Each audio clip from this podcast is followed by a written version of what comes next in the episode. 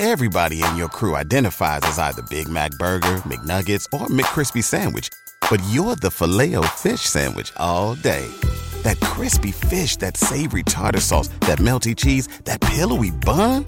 Yeah, you get it. Every time. And if you love the filet of fish, right now you can catch two of the classics you love for just $6. Limited time only. Price and participation may vary. Cannot be combined with any other offer. Single item at regular price. Ba da ba ba ba. 2 2 pitch. A swing and a long drive. Deep left. Way back.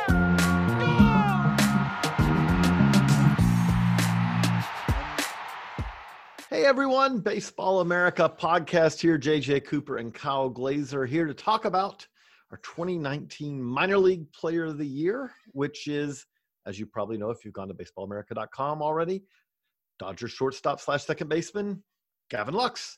So, Kyle, we're going to dive into how we get to this point. But before we do that, I, I, did want to kind of just welcome you to the podcast, uh, you know, and and just say like you you spent some you know you spent some time talking to Gavin in the in the last week. We're gonna get into how we got to this decision, but just overall, like your overarching thoughts, you know, about Gavin Lux being our minor league player of the year. Yeah, I think what really stands out is just where he came from in all this. Uh, two years ago, you know, I was doing the Dodgers system for us for the Baseball America Prospect Handbook, and I called people inside the Dodgers organization, outside the Dodgers organization, and it was very lukewarm. Just the reviews on Gavin, they thought no one thought he was terrible, but no one thought he was great either. It was a lot of you know he's okay, he's got some instincts, um, but there were a lot of throwing errors, and it wasn't necessarily even they thought oh it's just young mistakes. People actually thought there were some issues with the body and how it worked, and thought that it'd only get worse as he got older. Um, and by the same token, the bat, there was not a lot of impact. He was on time a lot, but he was, you know, making bad contact a lot. So I think just kind of knowing where he came from in that regard, you know, people talk about the underdog story, if you will. He was a first round pick. He was highly touted. It's not like he came out of nowhere, but Yeah. um, I, it, it was just interesting to me hearing everything I heard about him two years ago. And then I went out to Rancho Cucamonga last year, and I even said this last year on our podcast, and I wrote about it. It's like Gavin Lux was the guy who, what I thought he would look like in my head versus what he actually looked like, it was the biggest spread. He was just so much bigger, so much stronger, so much faster, so much more impactful. How he continues to take leaps, massive leaps, year over year, that's what stands out to me. A lot of people and players talk about doing that very few actually do it. And, and Andrew Friedman had a great quote, I thought, in the story where he talked about, you know, every year in spring training, we lay out goals for players. And in a perfect world, they achieve those goals at the end of the year, and then we give them whole new goals the next year. Very rarely does that actually play out in practice, that everyone conquers everything they set out to do in a year. Well, Lux does it. He's done it two years in a row now. And as a result, he's in the majors. And I mean, he's completely transformed from what he was. And just that transformation, I thought, was the most impressive aspect of all of this. Okay, so I'm going to dive in before we kind of get into further into Lux and some of the other uh, finalists for the for the award.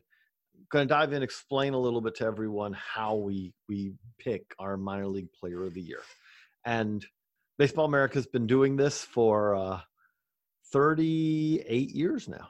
Uh, Mike Marshall, uh, the first, uh, if I remember correctly, I got to look that up. I'm pretty confident that's Mike Marshall, our first minor league player of the year there's been a whole lot of uh, of big names uh, after that. That's the that's when I, I can't even say the Dodgers Mike Marshall because the Dodgers had two Mike Marshalls. That's the Dodgers hitter Mike Marshall who was our uh, our minor league player of the year back in 1981. But um, but how we do it is we are looking to name the best season in the minors by a prospect what I mean by that is is that we are not looking to award simply the best season in the minors.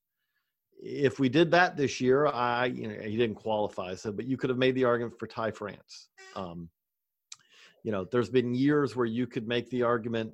There was a year where you could have made the argument for John Lindsey because he may have had the best year in the minors. Now, again, that's not what we're talking about here. We are talking about we we want the minor league player of the year to be award that uh, be an award that has staying power, and um, we want when you look back on it, uh, 20 years later, that you're going to go, okay, yeah, Manny Ramirez was the minor league player of the year in 1993. Cool, that holds up. Derek Jeter was the minor league player of the year in 1994. Cool, that holds up. Andruw Jones, Paul Konerko, Eric Chavez.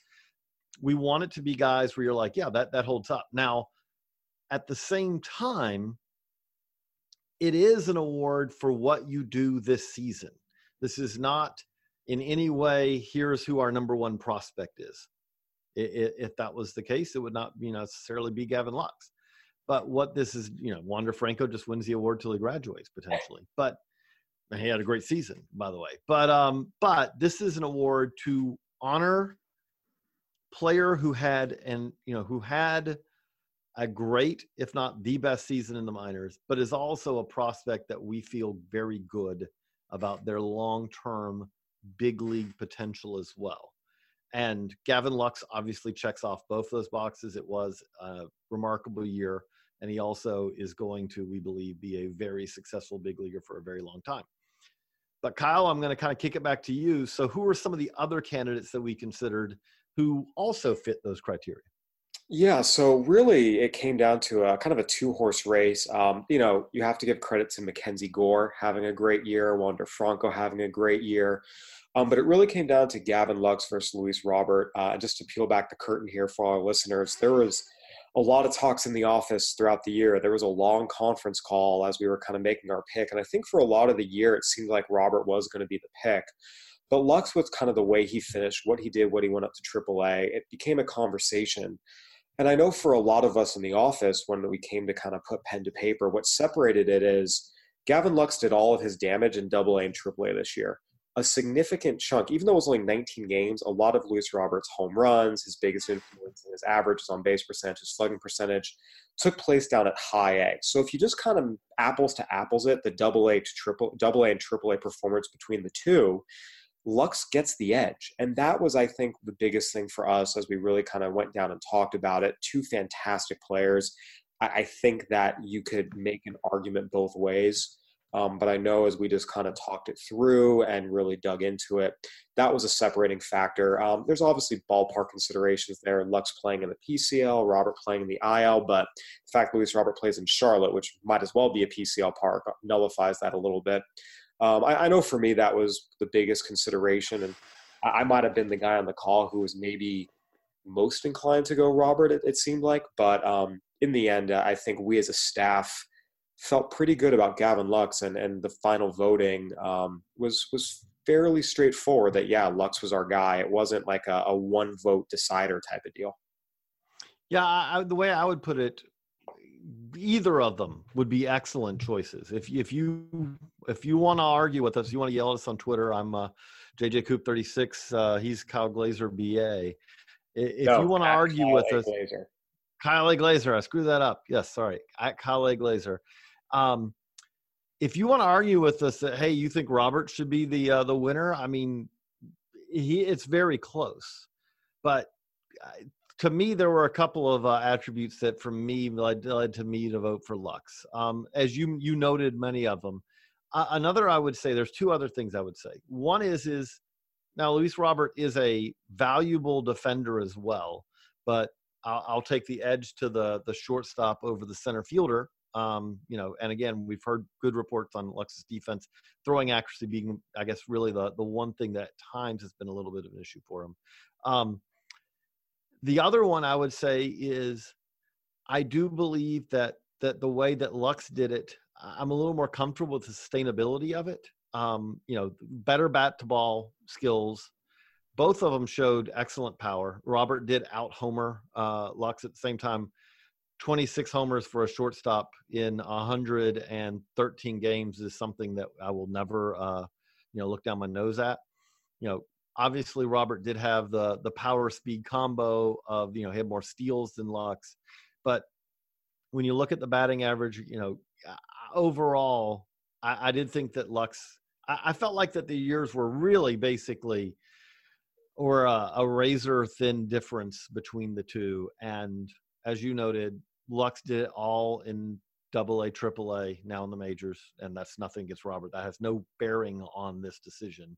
Robert Robert not being up is not a factor of him being less ready as much as it is that one team is in the uh, is in the in the race and one team is not. Well, that Max so Muncy uh, had his wrist broken. I mean, that was really what it was. And and talking to the Dodgers throughout this process, I mean, that really was going to be the situation with the Gavin Lux call up. It was going to have to be a situation where they had acknowledged. and I talked to Andrew Friedman uh, a couple weeks before the call up, and he had acknowledged Gavin Lux has done everything in his power to earn this call up. He is he has shown us he is ready but we don't have a spot for him right now.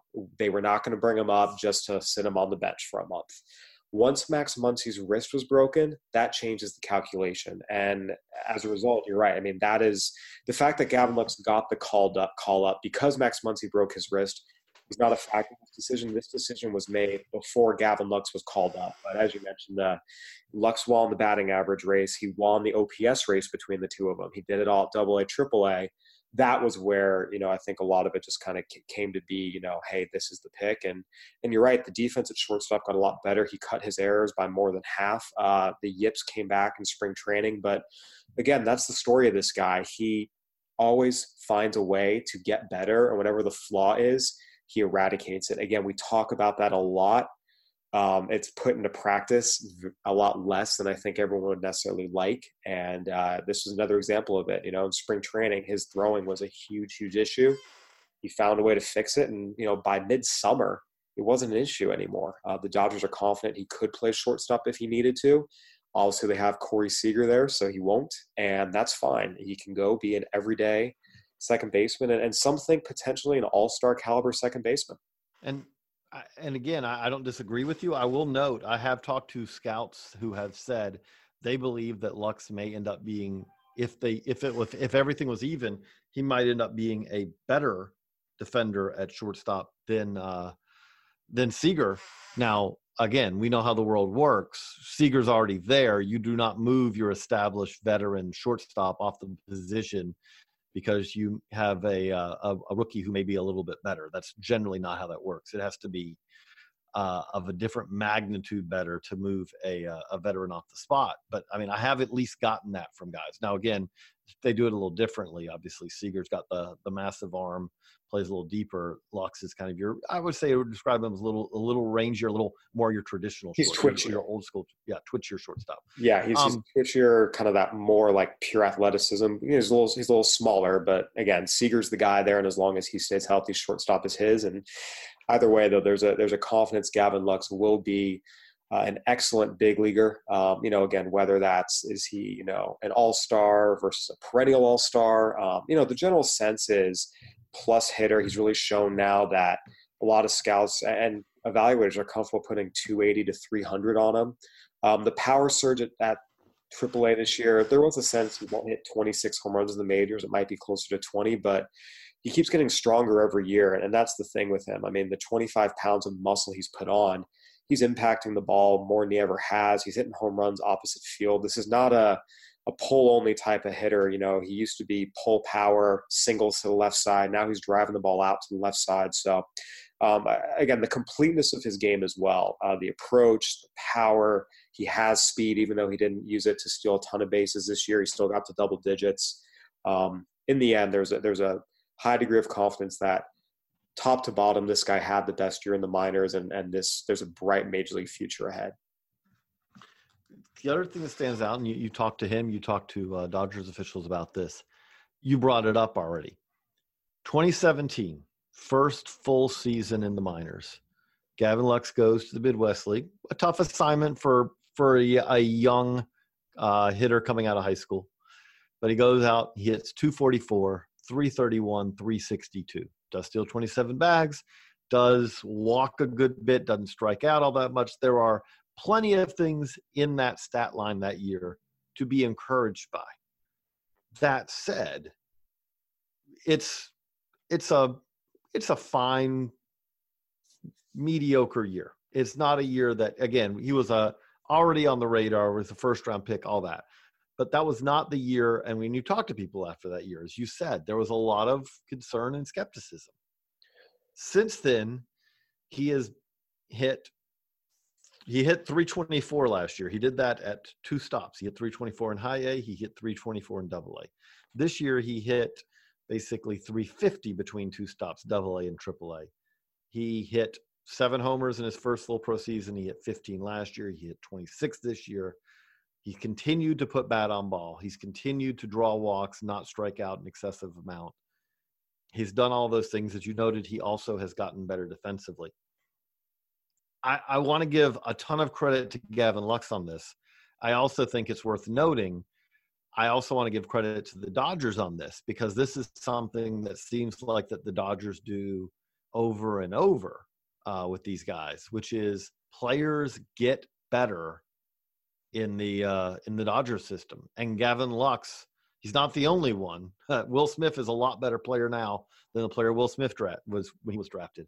We could go, you know, uh, again, we could go to the Kyle Garlicks and you know the seems like the Dodgers find, you know, again, you mentioned Max Muncy, Max, you know, yeah, I mean, we could go on and on and on. Tony Gonsolin when the pitching, it there's a lot of these, but but Kyle, you did the reporting on this. What stands out for you about how Gavin Lux has gotten to this place where he's basically able to be brought up to help a big league team, not even in a pennant race, a big league team that is getting ready for the playoffs? Yeah, you know, you mentioned the Dodgers player development uh, playing a big role in this, and Billy Gasparino uh, mentioned this. We have a Q&A with Billy on baseballamerica.com right now. I highly encourage everyone to read that goes into the process. But Uh, I thought Billy at the end kind of made the point that this is Gavin Lux in some ways is example number one of amateur scouting and player development working together, communicating together, getting in sync to get a guy not just better and better, you know, ready to help the major league team. But to do it as quickly as they did, again, you know, Gavin Lux is 21 years old. He's two years removed from being labeled a future utility man at best. This wasn't, you know, Max Muncy was got up to the majors with another team, had to come back, figured a bunch of stuff out later in life. Kyle Garlick is 26, 27.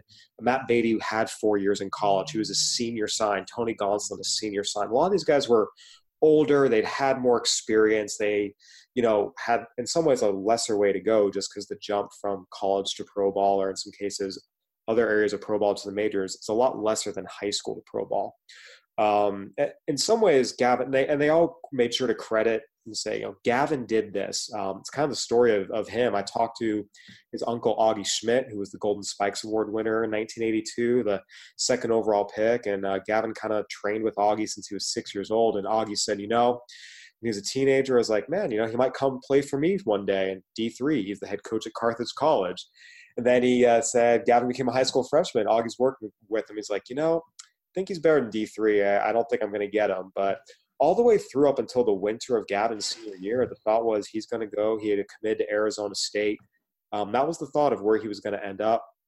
Trey Magnuson, the Dodgers area scout for the Upper Midwest, had first seen Gavin uh, that summer at the uh, Midwest Scouts Association workout in Kansas City and liked him, but it wasn't like a "ooh, I have to have this guy right now." It was it was a progression. It really wasn't until winter, spring where it was like, okay, maybe this is going to happen. Um, and then Gavin just continued to make these kind of jumps. You know, he went from maybe he'll play D3 to, ooh, he'll be a good D1 college player to, ooh, he's a first round pick in the span of, you know, two, three years. And again, the major leagues, he's gone from maybe utility guy to, ooh, this guy's better than that. So this guy might be a future star in two or three years. Um, so he's had good coaching all along the way. He's put in the work, his work ethic, uh, in part because it was imparted to him by his uncle. He knows what to do and what it takes to be successful in pro baseball. And then the Dodgers, you know, was Sean Larkin, uh, Robert Van Scoyoc, who's now their hitting coach, but back then was more of an independent consultant. He went and helped Gavin out. Uh, it really was kind of a, and it, it takes a village to raise a prospect kind of way. So I think the combination of, of the kids' talent, makeup, and maturity, which was identified by the amateur staff, combined with the player development staff, doing all the right things with him, helping him be in a good position to put in the work he needed to do in some ways, again, I, just go back to Billy Gasparino, who's been there for a while now, saying, you know, he views the Gavin Lux development as example number one of what they want to be as an organization. Uh, you know, again, it is it's it's very impressive. You you also noted as as they said, everyone rightfully is giving credit, you know, and the the ultimate credit here does lie with Gavin Lux. One of the things that I've also uh, been interested with this is is that we are absolutely positively without a doubt in the time of this is the pinnacle of Wisconsin baseball uh probably ever you know at, least in the uh, draft era we know that but i'll say ever you know we have gavin lux minor league player of the year we have Jarred Kelenic, top 10 pick, who is now the number one prospect for the Mariners. We had a story, you know, that Carlos Collazo did uh, recently. It's up at baseballamerica.com about the summer showcase season. And one of the things, and again, I'm I'm not saying that the showcase uh, circuit is, you know, is perfect in every way or anything like that. But for all of the concerns about summer showcases for high school players and all that. I do think I want to get your thoughts on it. I do think that it really does help players like Gavin Lux, like Jarred Kelenic, like Ben Rortvedt. We can keep going. You know, they did not arrive in pro ball having never faced top competition, which if they were limited to facing who around them you know again and i don't want to knock it because they all they both played on a on a basically a showcase level team during the high school season that plays some of the best competition around. But if you if this was 1980 and gavin lux was limited to playing who he could play around his area it would not have been the same as it was that gavin lux and Jarred kelenic and all these guys are facing top quality pitching many times before they ever hit pro ball. And that was something I actually asked Billy directly about because Gavin was the first of these guys. Uh, ben Rortvedt was part of that class as well, but Kelenic hadn't been drafted yet. And I said, you know, given the history of Wisconsin baseball, particularly high school position players, you know, was there any concern? And the biggest thing he said was they felt comfortable with what they'd seen from him in terms of facing velocity, just comfort with the level of the game he was playing. And it was in part because he'd had all these opportunities. Uh, I mentioned Trey Magnuson, the Dodgers area scout for the Upper Midwest, saw him at the showcase workout in Kansas City at Kauffman Stadium facing some of the other best players from the Midwest. And, you know, Lux did enough to stand out. Uh, Gasparino and a lot of the other Dodgers head uh, front office types saw him play at the area code games that fall, and he stood out to them there. They then went and saw him in Jupiter at the uh, at the at the annual uh, showcase tournament there, and he performed well there. So you have all these showcases, as well as the fact you know Gavin was turning double, taking infield with a college program at nine years old, turning double plays. Um, you know, working with his uncle, you know, playing around with those guys, playing older competition, you know, he was one of the few guys I talk about. He was comfortable facing 90 miles an hour as, as a Wisconsin high schooler, which there hadn't been that many guys before who were.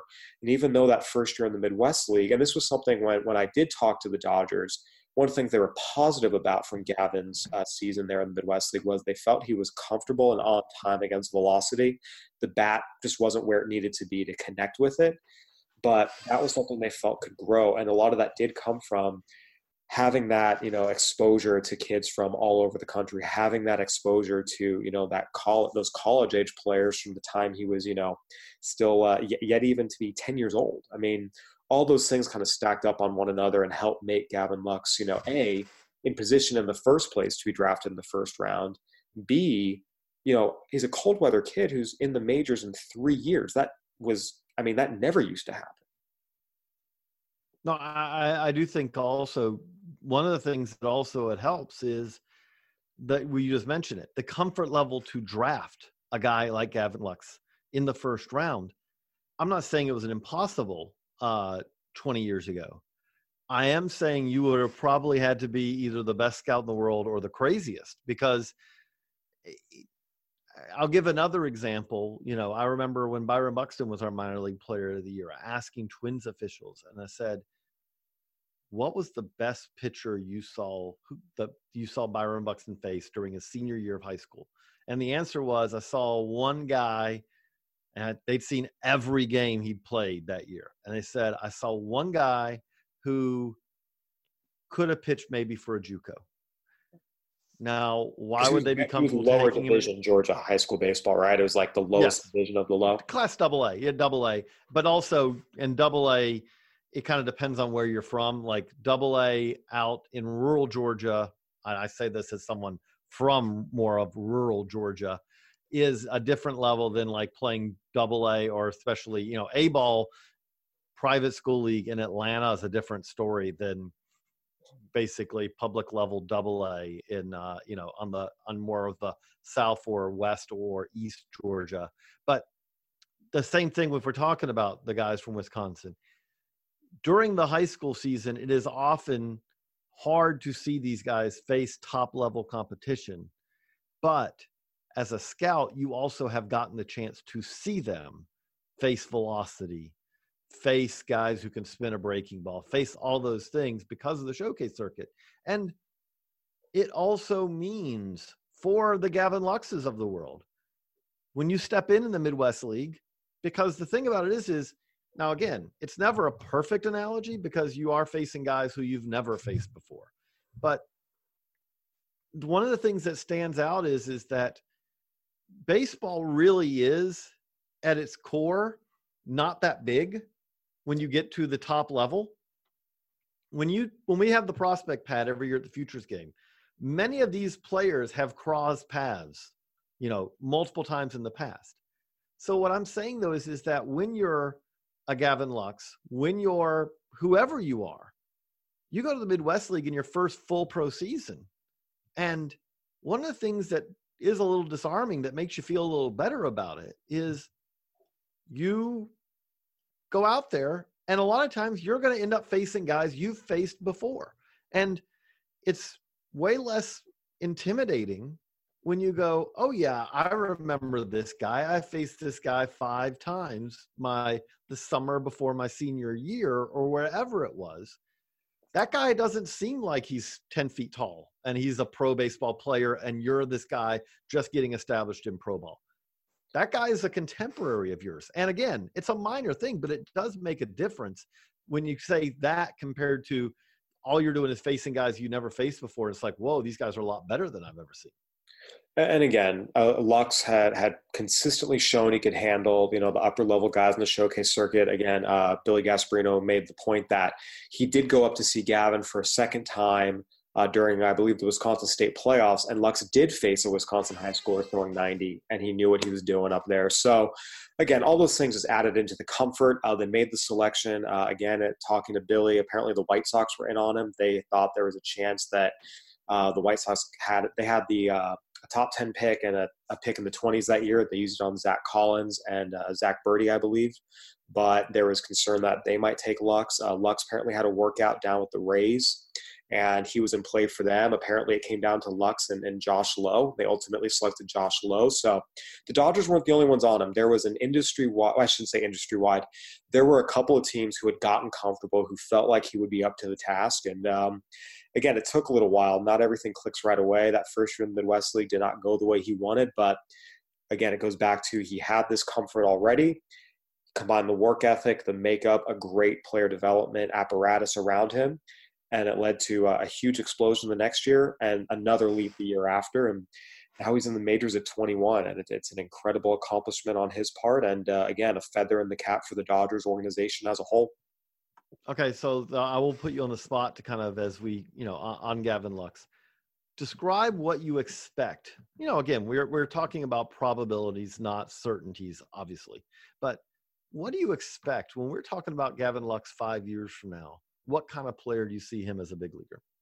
The expectation is it's still going to be hit over power. Um, I think if you wanted to play the, I, I say conservative in quotes because uh, this would be very good production. You know, 280, 18 to 22 homers, um, you know, 10 to 15 stolen bases, and a lot of doubles. You know, we're talking 30, 35, 40.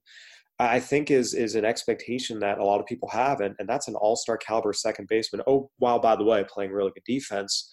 Um, but there are people who have said, you know, this kid keeps making jumps again and again and again and again. He's still 21. This isn't the best Gavin Lux we're ever going to see. I mean, his track record is a guy who takes big leaps. And to that point, there are people out there who say, I think this kid can hit 300, 310 maybe even more.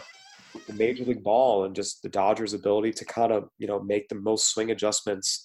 Maybe that 18 to 22 home runs becomes 25, 26, 30. Um, yeah, I mean, right now, I hate to say it, but expecting anyone to go from 15 to 30 doesn't seem all that crazy. So again, I, I, think if we're being again, I, I say reasonable in quotes because you're still describing a really, really good player. Um, again, 280-ish, you know, 18 to 22 bombs, 30 to 40 doubles, really good second base defense, hits number two in your lineup. Yeah, I mean that's that. I think is the, you know, the general expectation of what he can be. Um, but again, just given his track record, given the Dodgers and everything that they have going for them, uh, given the fact he doesn't have to be the guy right away, he's surrounded by a star-studded lineup. He can just go in, be himself, and there's not a lot of pressure on him. Um, if that if that becomes 300 with 28 home runs, and you know maybe again 20 stolen bases, it's not out of the realm of possibility. This is a really really talented player. He's a good athlete with great baseball instincts, as we've talked about, playing you know really courtesy of his uncle since he was six years old. Um, you don't want to put a cap on a guy like this given the combination of skills and makeup because he'll blow by it and make you look bad. Even the Dodgers acknowledge this is a great scouting group. Uh, again, Billy mentioned, you know, they had a lot of fives and 55s on him, and they and that's what they thought they would draft him in the first round as. Now he's got a bunch of sixes on the scouting card. Even they didn't see that coming. So it would not be out of character at all for Gavin Lux to exceed expectations. Yeah, I think that's absolutely. As again, we also talk about his youth. The reality of it is, is that why do we get all excited about young players in the big leagues, young players at their level, all that? It's because those are the players who have the chance for the biggest growth because no one is fully formed. You know, in baseball terms, we see exceptions to this, but when you're talking about a 25 year old prospect, he's pretty close to fully formed. You know, it's the reality of it is, is that the clock is already sad to say in 2019, the clock is kind of already ticking. I mean, where if you talk about a guy, look at the Ronald Acuna's, the Juan Soto's of the world. You know, we've seen it in recent years. If you hit the big leagues at 21, 2021, if you can again, and we can't say with Gavin Lux yet. We're we're waiting to see with Gavin Lux whether he's big league ready. You know, he hasn't done that yet, but he has shown the indications he will be. But if you can do that at 21, and you just get a little bit better at 22, at 23, at 24, at 25. And again, also, I don't want to make it sound like that improvement is absolutely positively linear. But if you do, that is going to make you into a great player. Whereas the player who arrives at 25, let's say, and then gets a little better as a 26 year old and a little better as 27, well, by 28, now your skills are having to make up for diminished, you know, your, your physical tools are already diminishing, sad to say, in many cases. And by the time you're 31, 32, you're often trying to hang on. And so, again, you know, it just gives you a much bigger runway, uh, much more potential if you make it at that age. And that's what Gavin Lux has done.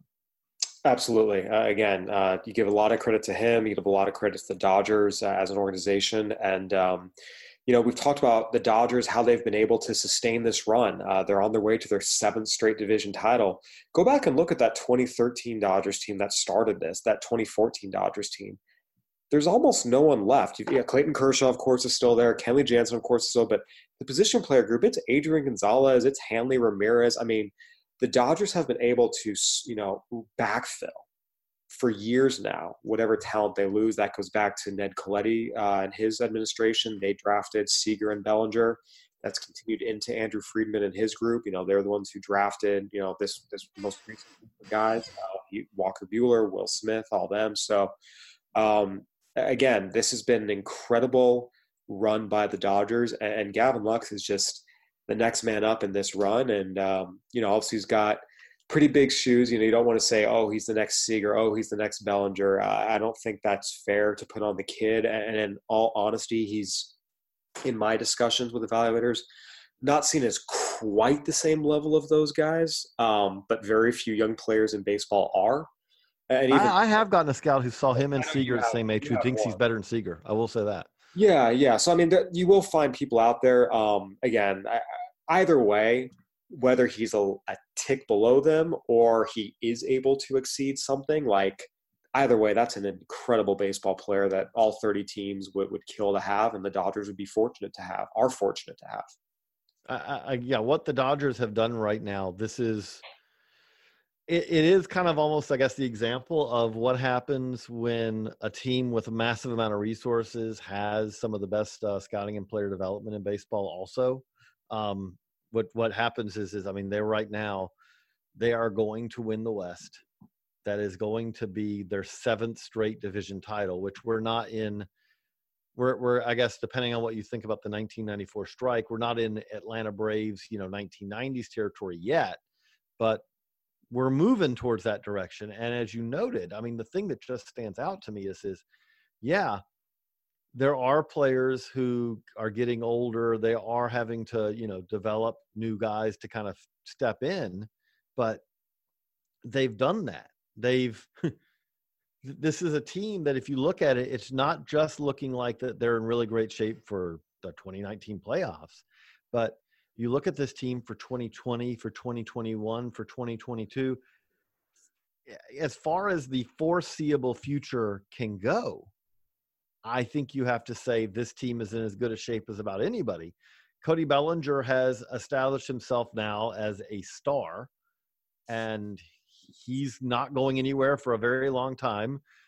Corey Seager, you know, is a very good, productive player. Yes, as the Justin Turners age. They kind of found Max Muncy out of the middle of nowhere. You know, Will Smith. They've got actually they've got a bazillion catchers. They've added Walker Buehler to give them a potential ace to eventually step into, you know, as Clayton Kershaw gets older. This is just, I mean, this is a juggernaut.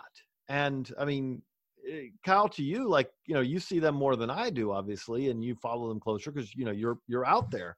But I feel like, I mean, I just look at this right now and obviously San Diego is going to make it interesting in the West coming forward because they've got a very young team that should get better and better.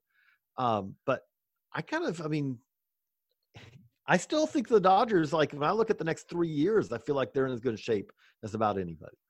They are, uh, and that's you know we've seen the Diamondbacks uh, have reloaded nicely. They're a competitive team. They've got some good young talent. Um, you know the Giants are building a nice farm system. You know the Rockies took a step back this year, but they have a great homegrown core in the majors after back-to-back postseasons. And you know the Padres were a number one farm system coming into the year, and all these teams have something going for them. But um, I think it's reasonable to say I don't know if whatever they have going for them is enough to see them jumping the Dodgers when you consider the player development apparatus they have. You know, the Dodgers have a head start on what all these teams are trying to do: develop an impact stud year after year after year.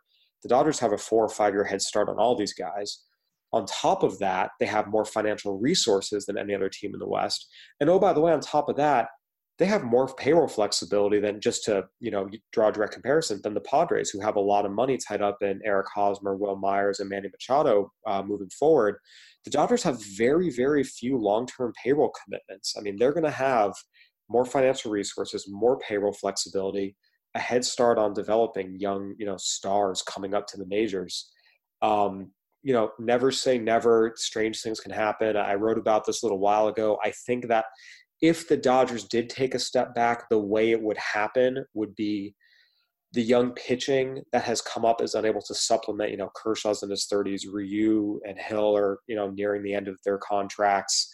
Um, you know, outside of Buehler, you know, most of their established starters are all older.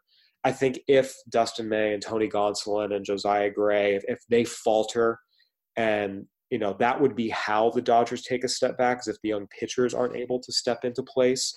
But I feel like even if they do that, they have all the money in the world to throw at whatever stud free agent pitchers are out there. So, right, they'll yeah. I mean, and this is something that we've seen them do. They don't go into the season saying, "Okay, here are our five starters." They go into the season saying, "Here are our ten options for the starting rotation, and we will." mix and match those players to get us to where we need to be. I mean, they're they're quite happy to basically pay Rich Hill. I don't think they've had an expectation for 150 innings for Mitch Hill at any point in his Dodgers career. But they're like, no, just be really good when you do pitch. And, you know, yeah, I, I, I absolutely. They're not going to count just on, okay, if if Dustin May doesn't turn out to be who we hope he's going to be, we're going to be in trouble. They're going to make sure they have option B and C to go with him. And then they have the depth uh, of the farm system to do it. They have, you know, all the financial resources uh, uh, at their disposal. So, again, you you are correct that the Dodgers, with the amount of talent they have developed in this these this five year window, this three, four, five year window, um, it's going to be tough for all these other teams, whatever they have going for them as well, to jump that. So I, I think if you were to say, I expect the Dodgers to make this a 10 year division title run, I think that's a fair a fair statement. Um, again, you never know; stranger things have happened, but th- there is not an obvious path for another team in the West to supplant the Dodgers anytime in the next three, four, five years, even with whatever talent bases they might have, just because of all these structural advantages the Dodgers have. It's it's going to be interesting to watch. You know, obviously the key thing for them is is that they have come very close so far. They have not uh, during this run gotten the uh, the ring that they uh, the ring they really want, which is the uh, the trophy they really want, which is World Series chance. But they have been oh oh so close the last couple of times, and now you have to say as we head into you know the the final month, as not head into as we are in the final month of the 2019 regular season, they are one of the favorites again to uh, to do it this year. So we will see how that shakes out. But the real news today that we did want to talk about: Gavin Lux, 2019 Baseball America Minor League Player of the Year. Congratulations to Gavin. Congratulations to the Dodgers. If you want to read more about it, go to baseballamerica.com and you can check out Kyle's story, Kyle's Q&A with uh, Billy Gasparino talking about the development of Gavin Lux. There's a lot there to enjoy. We also will be rolling out, uh, we are talking, this is Monday afternoon, but by Tuesday, we plan to roll out our our uh, always anticipated minor league all-star teams because we are trying to honor the best players in the minors at all levels in 2019 kyle's actually been doing a lot of work on that which i know is both uh, fun and a labor of love uh, kyle but for Kyle Glaser, I'm JJ Cooper. So long, everybody.